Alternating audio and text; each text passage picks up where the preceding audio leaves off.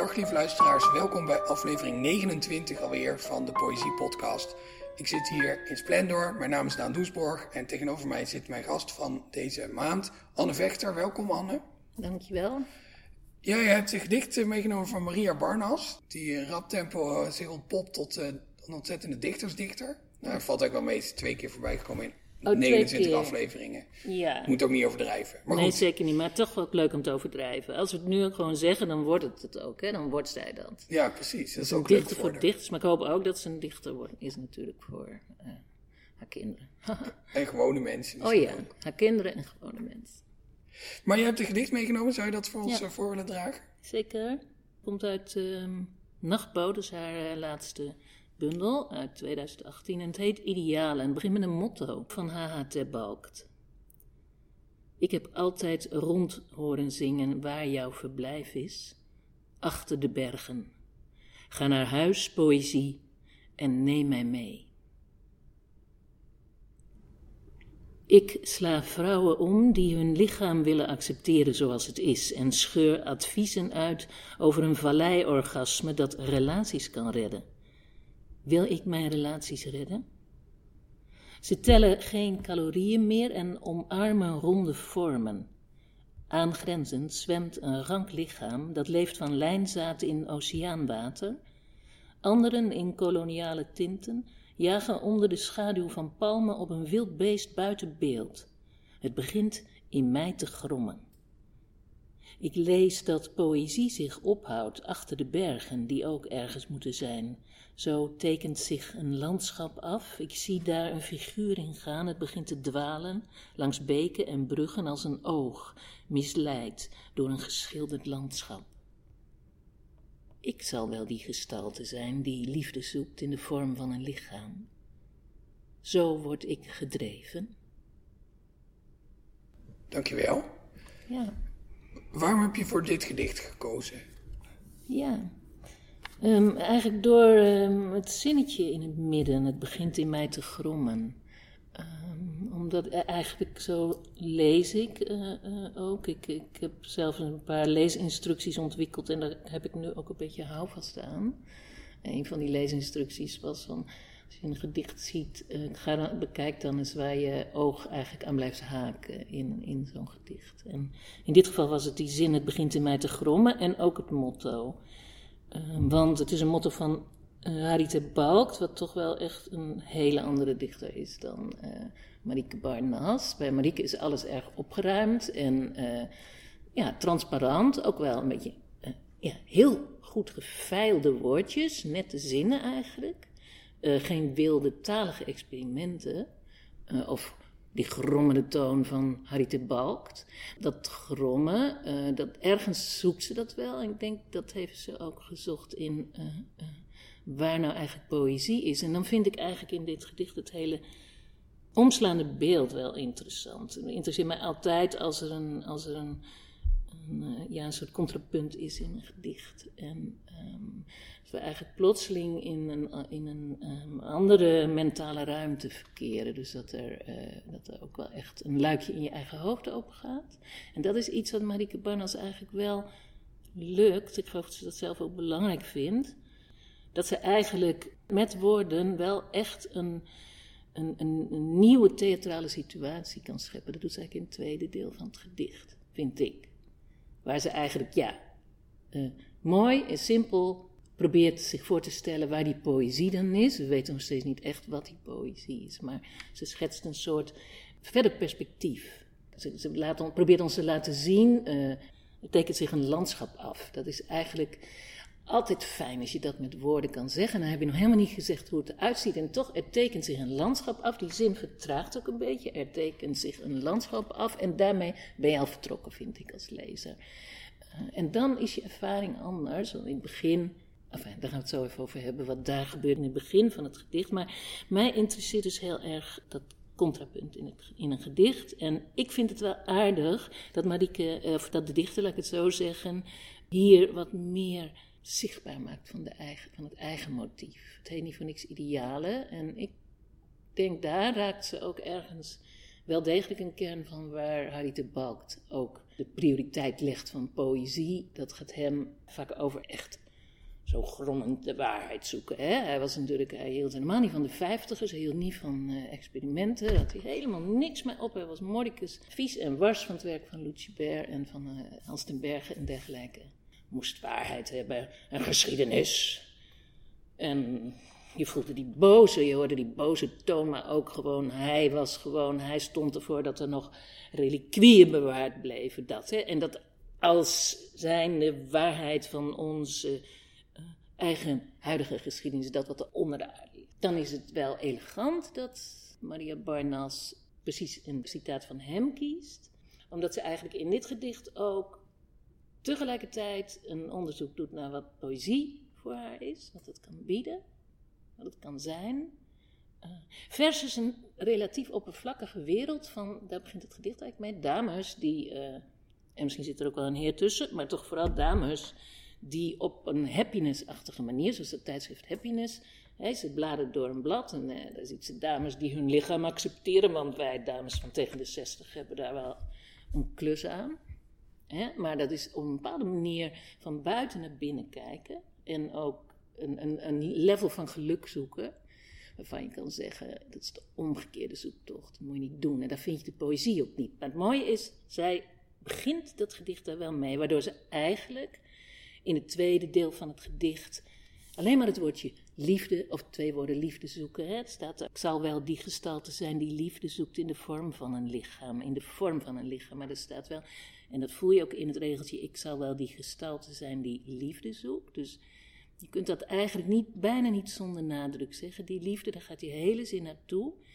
Uh, en dat vind ik dan eigenlijk mooi, kwetsbaar, diepzinnig en prachtig uh, contrasterend met het begin van dat gedicht. En zij heeft het alleen nog maar over een lichaam. En niet een dik lichaam of een dun lichaam of een rank lichaam of een lichaam, een gekleurd lichaam. Nee. Een iconische gestalte die eigenlijk door een wereld wandelt en dat wordt geïllustreerd met ja, bergen en landschappen waar misschien wel de poëzie is. En het is mooi als je dat in één gedicht, als je die route kan maken. Nou, dat was mijn antwoord op de vraag: waarom heb je dit gedicht gekozen? Ja, wat ik ook zo kunstig aan vind, is dat zij, ze legt natuurlijk inderdaad, wat je al zei, een, een soort tegenstelling in dit gedicht. Je hebt eerst een soort, een soort damesblad, ja. en dat staat vol met allemaal uh, vluchtige banaliteit. En daarna krijg je het, het droomlandschap van de poëzie. Maar tegelijkertijd die poëzie infecteert eigenlijk ook dat damesblad. Want het is wel de meest poëtische omschrijving van de inhoud van een damesblad die ik ooit gelezen heb. Dus ook het niet-poëtische neemt de gedaante aan van iets heel poëtisch. Oké, dat is wat je zegt. Ja, vind je het geen poëtische omschrijving van een damesblad? Nogal, al die pagina's. ja, maar ook gewoon de manier waarop het beschreven wordt. Het wordt, het wordt heel mooi gemaakt zonder zonder het, het uh, oordeel uh, te verbloemen, wat nee, er ook in besloten is. gezegd, want dat heb ik, toen ik hier over ons gesprek nadacht, dacht ik ook van dat is toch wel echt waar. Dat, dat lukt Marieke Barnas hier heel goed eigenlijk om, om zich echt buiten die mening te houden. Gewoon geen oordeel. Hoe knap is dat? Heel knap, zou ik zeggen. Heel, heel, heel knap. Um, en dus ze laat ook die vrouw die ze noemt, enfin, uh, die calorieën tellen die eindelijk tevreden zijn met hun lichaam. Je kunt er van alles van, alles van vinden. Uh, zeker als je, zoals ik bijvoorbeeld, een vrouw bent van diezelfde generatie. Dat roept mateloze irritatie op. Maar zij doet het.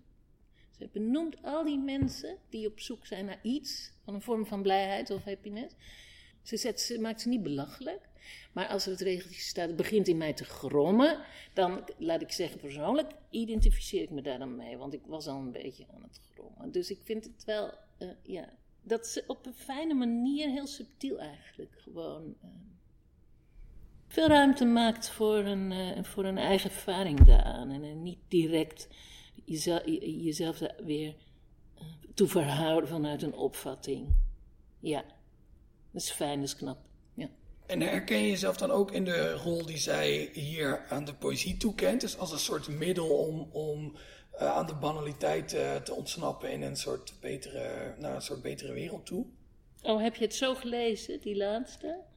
Ik heb ja, niet, nee, want dan zeg je, als je zegt banaliteit, dan zeg je eigenlijk ook van het begin van het gedicht is eigenlijk een, een, een expositie van een aantal uit, uitingen van die banaliteit.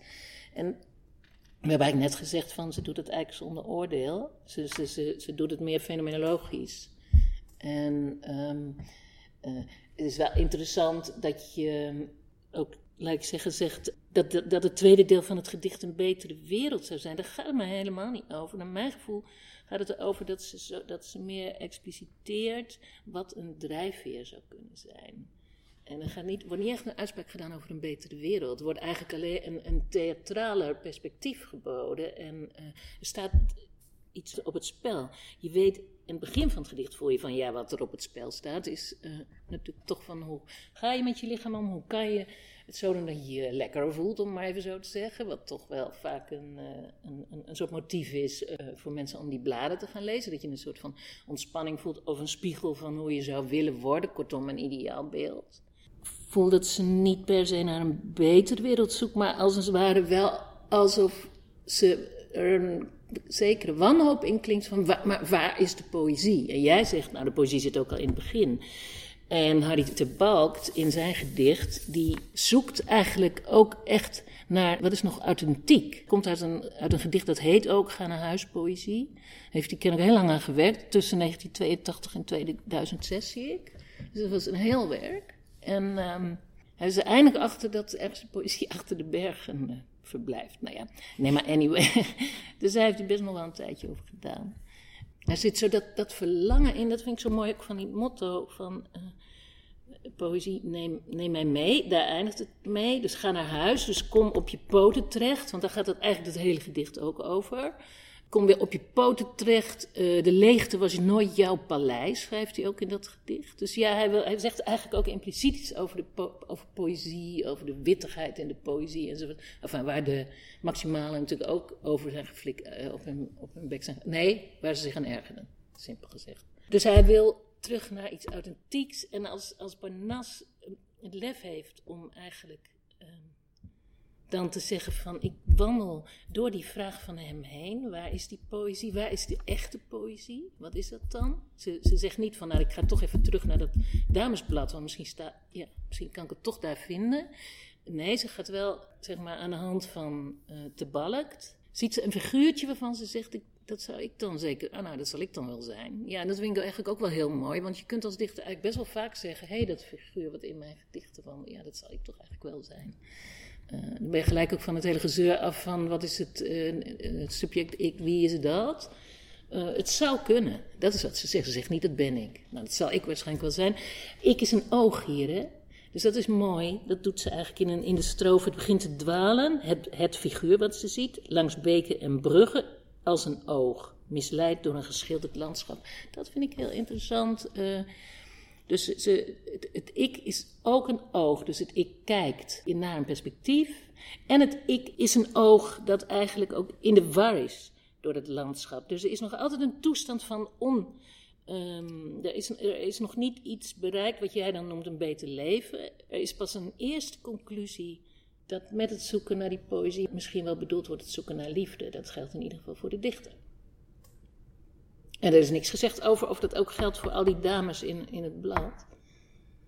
Um, want die, die blijven nog hangen bij de lichaamsacceptatie en de zelfliefde. Dat is een heel ander iets. Dus je zou zeggen, er moeten nog wel wat gedichten nakomen die ons wat meer leren over welke liefde.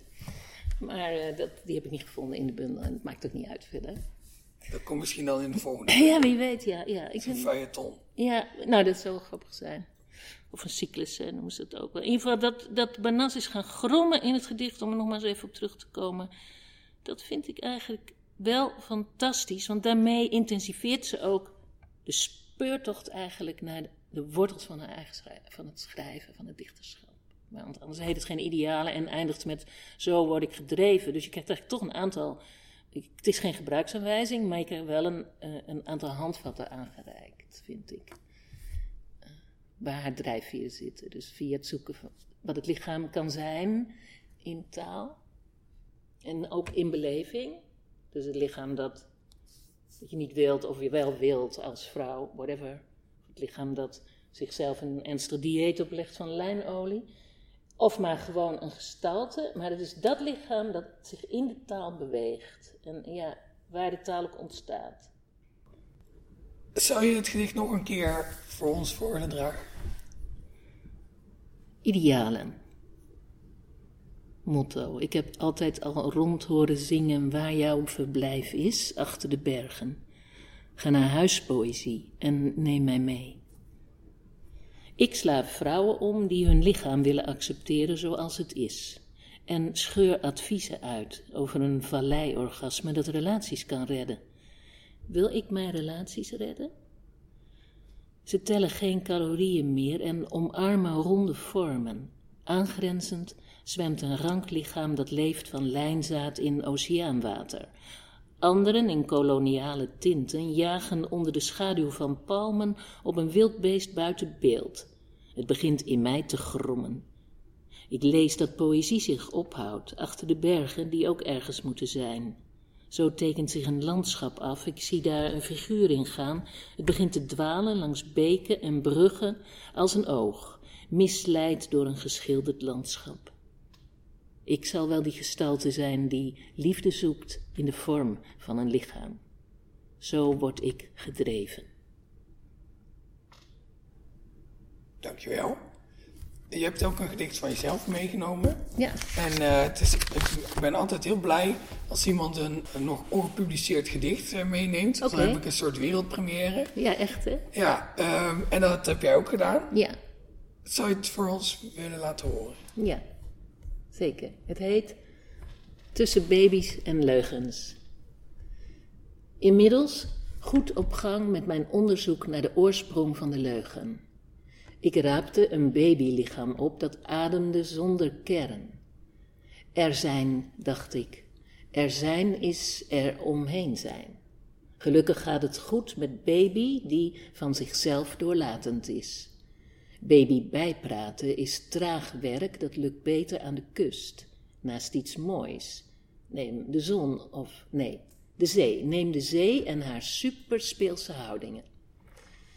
Mijn zoons zeggen dat ze groeien van het onmenselijke geschitter. Voel de pulsjes, allemaal echt. Maar de zee is ook keihard, klotsen, zwelgen, uitspuwen. Ik zeg het niet graag, maar de zee is eerlijk. Even tussen de vader en mij vanwege het onderzoek. Had ik je nou betrapt op een aanloop? Ging jij nou heimelijk springen? Diep onder jou kleurde zee van licht naar schuld. Een noodsprong. Dit weten mijn piepjonge zoons, die houden overdag niet van verkleinwoorden, maar een baby maak ik er niet gek mee. Baby is de honger tussen toestand en verzadiging. Zeg eens dierlijk eerlijk. Dierlijk eerlijk. Nu kan ik verder, het is avond. Baby wil mee en strekt zich in mijn armen. O, lief, warm kloppend lichaampje versus jouw hart, een wak. Sta je nou weer te twijfelen? Gewoon springen, blijven springen. Schippertjes, niet meer omkijken, wij gaan hup naar huis. Dankjewel. Hm. Het is natuurlijk altijd, uh, als, je, als je dan met iets nieuws bezig bent, dan, dan is het feit dat het iets nieuws is en dat het misschien het meest up-to-date weergeeft waar je nu als dichter mee bezig bent, dat is natuurlijk op zich al een reden om, om dan zo'n gedicht mee te brengen naar een gelegenheid als dit. Maar ik wil toch vragen waarom je dit gedicht gekozen hebt. Mm -hmm. Het risico lopend dat je zegt, ja, dat wat je net zei. ja, dat wat je net zei. nee, nou ja, ik heb natuurlijk even over nagedacht. Dit gedicht is een onderdeel van een grotere cyclus. Die bestaat op dit moment uit negen gedichten en die zal zeker uit vijftien gedichten gaan bestaan. Hij is, het is het openingsgedicht van de cyclus. Um, ja, het klopt. Ik wilde uh, in de buurt blijven van inderdaad waar ik nu, nu mee bezig ben, zeker. Uh, waar er iets op het spel staat, wat er nu op het spel staat gewoon. In één op één in, in dagelijkse ervaringen. Dat is al interessant, want het is altijd heel moeilijk om als dichter te schrijven. Uh, ja, hoe moet ik het zeggen? Je wilt eigenlijk met een koud hart schrijven over iets wat warm ervaren wordt. Maar het is nogal een kunst om met een koud hart te schrijven, terwijl alles zo heet is dat, alles, dat ook het hart uh, niet goed op afstand kan blijven. Maar dat, is mij, dat wil ik. En wat ik niet wilde, waar ik gewoon geen zin meer in had, eigenlijk is om een gedicht mee te brengen uh, uit de periode die achter mij ligt, uh, van de dichter des Vaderlands. Um, ja, um, daar had ik natuurlijk zeker wat over kunnen, over uit kunnen kiezen. Maar dan, want ik heb ook even in die verzamelbundel gebladerd. En dan kwam ik eigenlijk alleen maar op een paar gedichten waarvan ik zag dat de actualiteit uh, overstegen. Want als ik nu voorlees uit een bundel uh, poëzie, gemaakt op basis van ja, actuele gebeurtenissen, dan ga ik heel erg kijken naar, jeetje, zit, zit dat gedicht eigenlijk wel goed in elkaar? En tjonge, dat was wel haastwerk zeg. En um, begrijp wel dat ik het toen zo maakte. Denk dan, maar eigenlijk vind ik het moeilijk op dit moment om uh, daar niet met een streng uh, oog naar te kijken. Ik wil eigenlijk op een vrije manier kijken naar waar ik nu ben als dichter. En de vrijheid die ik nu ervaar in het maken en het weer mogen volgen van mijn eigen proces, zeg maar, die wil ik eigenlijk delen hier. Uh, dit wil ik eigenlijk vertellen. Um, ik, ik ben op zoek en in die zin, dat, hij lijkt voor mijn gevoel het beeld wat ik uh, mee heb gebracht wel in sfeer een klein beetje op wat we net hebben gehoord van Barnas. Als in, ik, ik probeer een soort nou, iconisch is moeilijk te zeggen, maar figuren te schetsen, eigenlijk een situatie te theatraliseren, die zich ook bijna op een theatrale plek afspeelt, uh, en met, met een soort bijna grafische middelen. Dus ik noem zon, ik noem zee, ik, het is allemaal vrij nondescript. De kinderen die erin voorkomen, ja, een baby, hoe is het? Wij weten het niet. Dus eigenlijk, hmm, die baby, uh, ja, die is daar als het ware neergelegd door iemand, door iets. Die moest daar liggen. Dus ik ben veel meer bezig met theatraliseren van een aantal gebeurtenissen. Um, en ik wil, ik oefen in mooie ruimte creëren tussen de uitspraken. Ik, ik werk niet met, nauwelijks met bijvoeglijke naamwoorden. Ik hou het eigenlijk best wel kaal en geserieerd. Maar ik wil wel dat de klap hard aankomt. En ik had ook het gevoel, want je beschrijft die, die personen en elementen uit het gedicht nu een beetje als iets wat het midden houdt, misschien tussen theaterpersonages ja. en decorstukken. Maar, ja. maar ze zijn misschien ook in zekere zin uh, proefpersonen. Want ik had ook heel erg, het, ja, ik kreeg ook heel erg het gevoel uh, dat, dat er een soort uh, onderzoekende poot zit. Alsof je, alsof je een laboratorium-experiment ja. beschrijft. Grappig dat je dat zegt. Dat vind ik echt heel grappig. Want proefpersonen had ik nog niet bedacht. Ik denk wel, ik zie als ik schrijf, uh, als het ware alles in een mini, in een miniatuurwereld vormen. Zo kijk ik vaak. Het is vaak uh, soms alsof ik in een aquarium kijk, maar ook heel vaak alsof ik uh, um, wat wij thuis met de kinderen vaak graag maakten van die landschappen met papier maché of in de tuin met zand of iets dergelijks. En daar spelen zich hele werelden af. En zij gebruikten daarvoor natuurlijk hun dinosaurussen en dergelijke. Maar uh, ik vond het ook heel fijn om een soort, ja, om maar zo te zeggen, familieopstellingen te maken. Maar dan familieopstellingen niet vanuit de psychotherapie per se, hè, maar uh, ja, dus het uit te spelen. Dus in die zin proefpersonen met proefsituaties. Kijk, ik onderzoek hier zeg maar de leugen, dat zeg ik zo. Dus in die zin, ik geef je het woord onderzoek ook aan. Ik zou ook iets anders kunnen onderzoeken.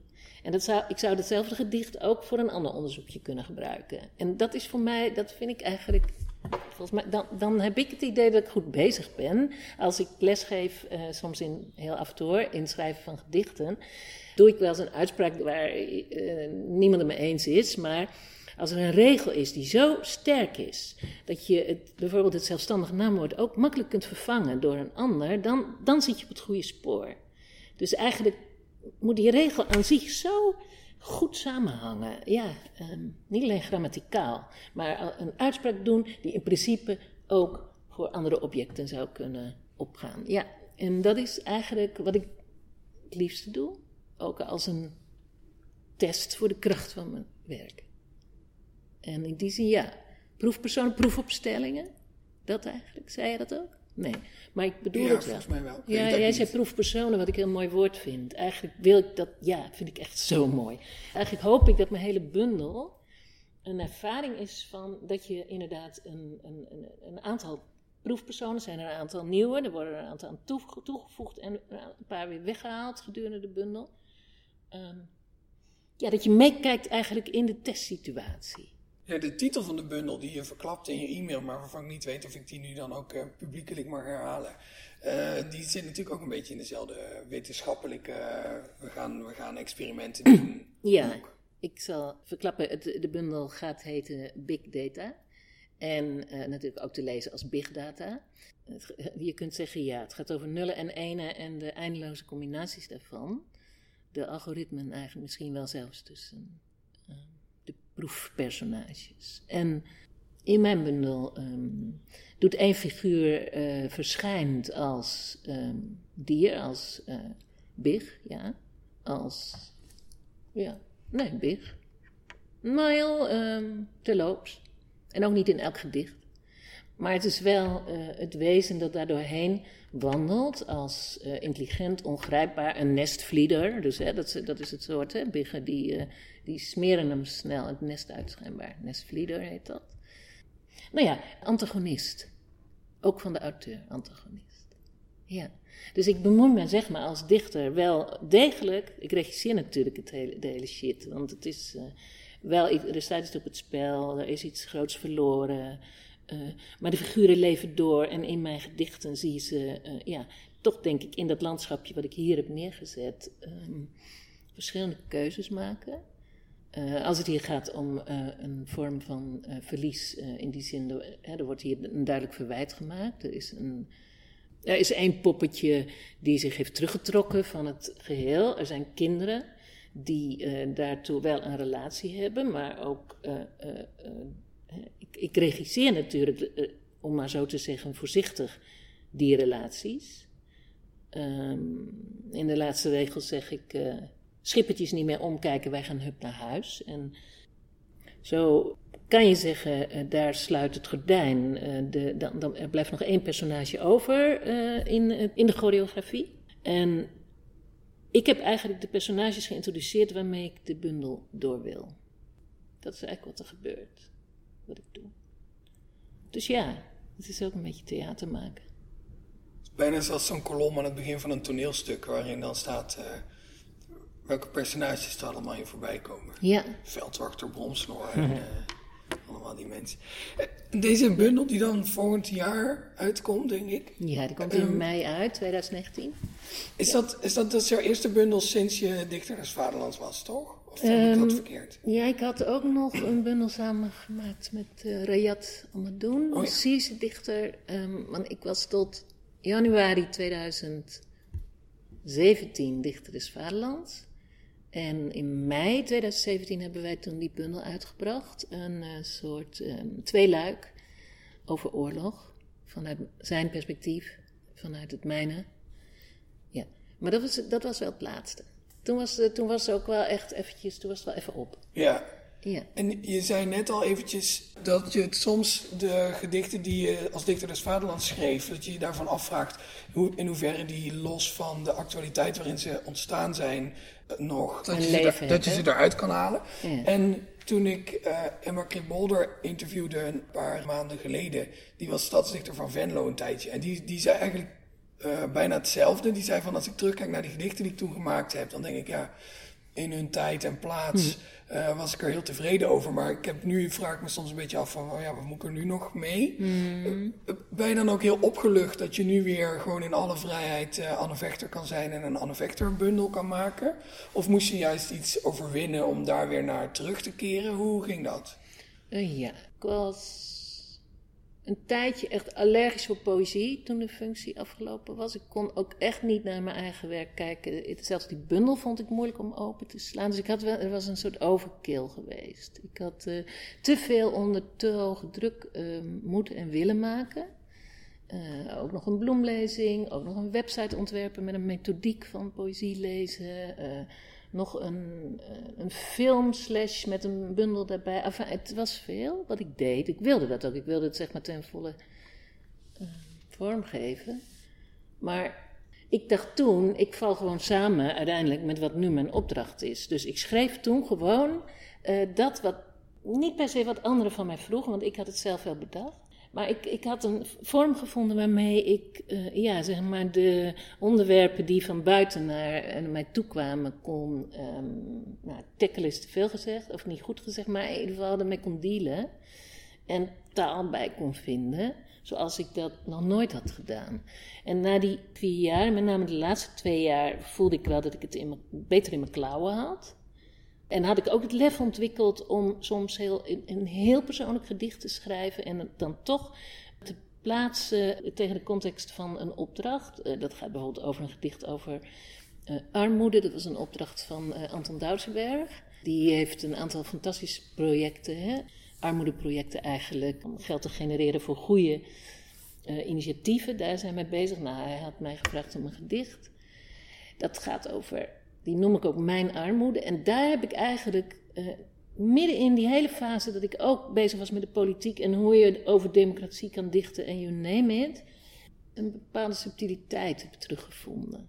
Want die subtiliteit is, dat is een heel moeilijk iets als je dichter des vaderlands bent, of misschien ook wel als stadsdichter, omdat je wel echt voelt de druk van, je moet wel noemen waar het over gaat, je moet er misschien ook wel iets van vinden. Je kunt niet namens iedereen spreken, maar je probeert wel waar te nemen wat er, er zoal gevoeld wordt. Dat, dat, dat ging natuurlijk wel goed als het ging over aanslagen en dergelijke, maar dat gaat minder. Um, even denken hoor, um, of ik een voorbeeld kan geven.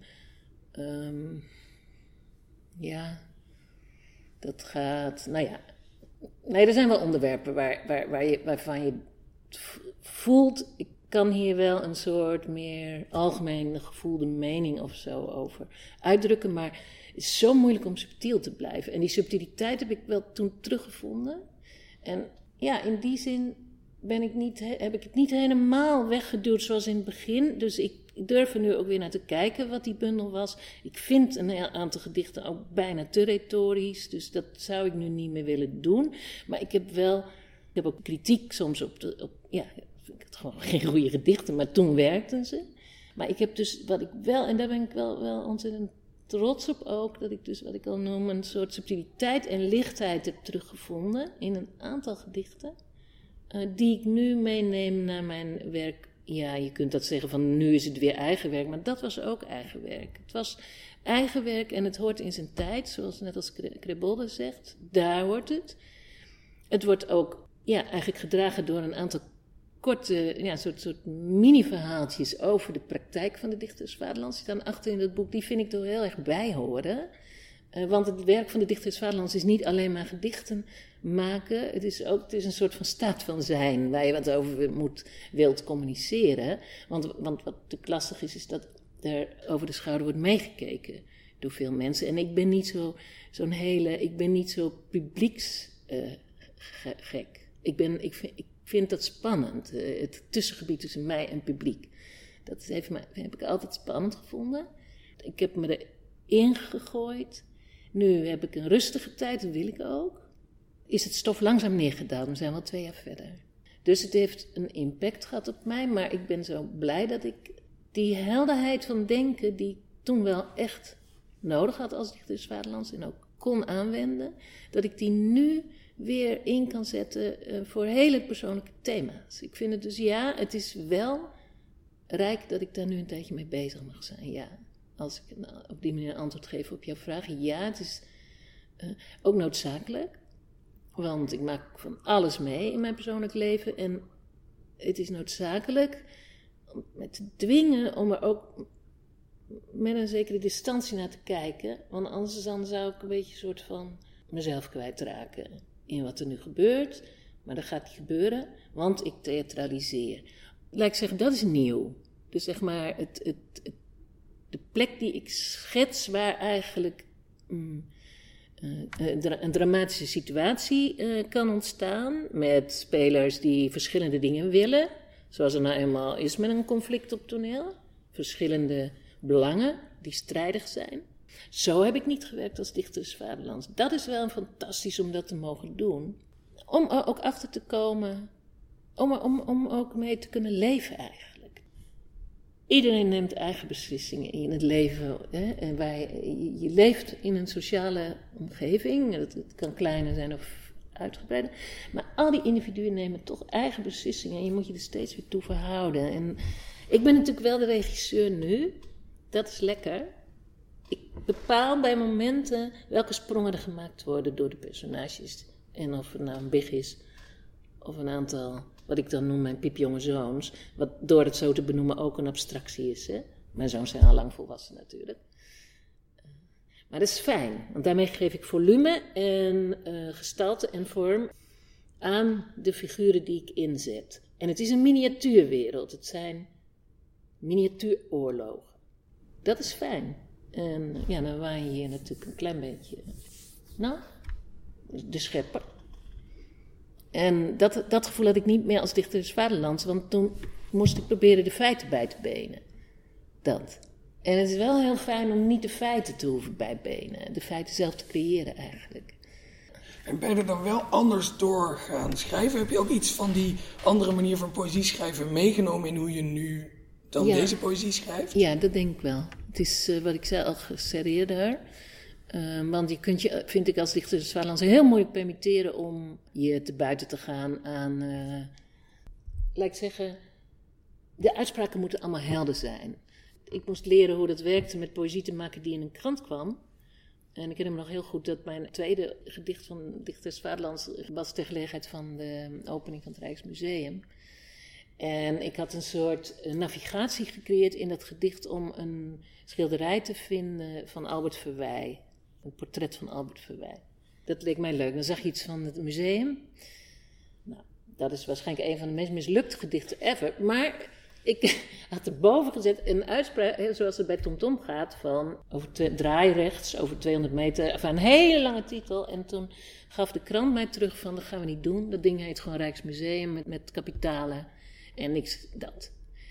En toen dacht ik wel slik en oh, oké. En het was, ik heb dat, had dat nooit eerder meegemaakt, dat anderen gingen bepalen wat er boven mijn werk zou staan. Of, maar het heeft mij ook wel um, veel geleerd, namelijk om veel directer te zijn.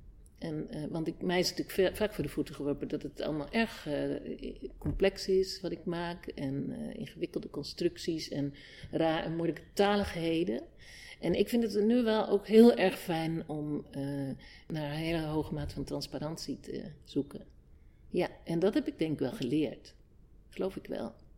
Dat geloof ik wel. Ik ben iemand met, die ontzettend neiging heeft om, om zeg maar van de ene nevenschikkendheid in de andere te rollen. Dus de bijzinnen zijn weer bijzinnen van de bijzinnen van de voorzinnen van de achterzinnen. En ik, ik overzie het wel, maar dat is toch vaak wat veel gevraagd. En als ik nu wil dat een gedicht als geheel een beeld is, dan, dan heb ik daarmee op te houden. Dat, dat, dat doe ik. Ja, ik doe minder aan bijzinnen nu. Dat is prettig. Zou je jou van al te veel bijzinnen gespeende transparante miniatuuroorlog nog eens voor ons voor willen lezen? Ja, Baby's en leugens. Inmiddels goed op gang met mijn onderzoek naar de oorsprong van de leugen. Ik raapte een babylichaam op dat ademde zonder kern. Er zijn, dacht ik, er zijn is er omheen zijn. Gelukkig gaat het goed met baby, die van zichzelf doorlatend is. Baby bijpraten is traag werk. Dat lukt beter aan de kust, naast iets moois. Neem de zon, of nee, de zee, neem de zee en haar superspeelse houdingen. Mijn zoons zeggen dat ze groeien van het onmenselijke geschitter. Voel de pulsjes, allemaal echt. Maar de zee is ook keihard, klotsen, zwelgen, uitspuwen. Ik zeg het niet graag, maar de zee is eerlijk. Even tussen de vader en mij, vanwege het onderzoek, had ik jou nou betrapt op een aanloop. Ging jij nou heimelijk springen? Diep onder jou kleurt de zee van licht naar schuld. Een noodsprong. Dit weten mijn piepjonge zoons, die houden overdag niet van verklein worden. Maar een baby maak ik er niet gek mee. Baby is de honger tussen toestand en verzadiging. Zeg eens, dierlijk eerlijk? Dierlijk eerlijk. Nu kan ik verder. Het is avond. Baby wil mee en strekt zich in mijn armen. O, lief, warm kloppend lichaampje versus jouw hart, een wak.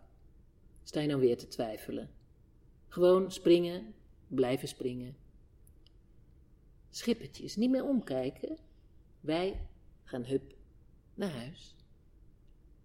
Dankjewel, Anne Vechter. Dit was aflevering 29 van de Poëzie Podcast. Die wordt gemaakt door mij, Daan Doesborg, in samenwerking met de Stichting Literaire Activiteiten Amsterdam en Vrij Nederland. En uh, wordt opgenomen in het prachtige Splendor. Volgende maand uh, heb ik de uh, huidige dichter des vaderlands, Esther Naomi Perquin, te gast. Die Anne Vechter opvolgde in januari 2017. En zelf dan in januari weer opgevolgd wordt door iemand, we weten nog niet wie. Heel spannend allemaal. De muziek die voor deze aflevering gecomponeerd werd door Bart de Vrees wordt ongeveer nu ingestart. En dat betekent dat de aflevering is afgelopen. Hartelijk bedankt voor het luisteren. Als je deze aflevering luistert in iTunes, dan zou je me er een groot plezier mee doen door een uh, beoordeling achter te laten van een x aantal sterren. Daar wil ik me dan weer niet mee bemoeien. Uh, maar dat is heel fijn, want dan kunnen meer mensen deze podcast ontdekken. sinds kort is hij ook op Spotify. Dus als je nou al je hele leven denkt, waarom staat de Poëzie-podcast niet op Spotify? Daar heb ik geen antwoord op, maar wel dat hij er nu op staat. Hartelijk bedankt voor het luisteren en tot over een maand.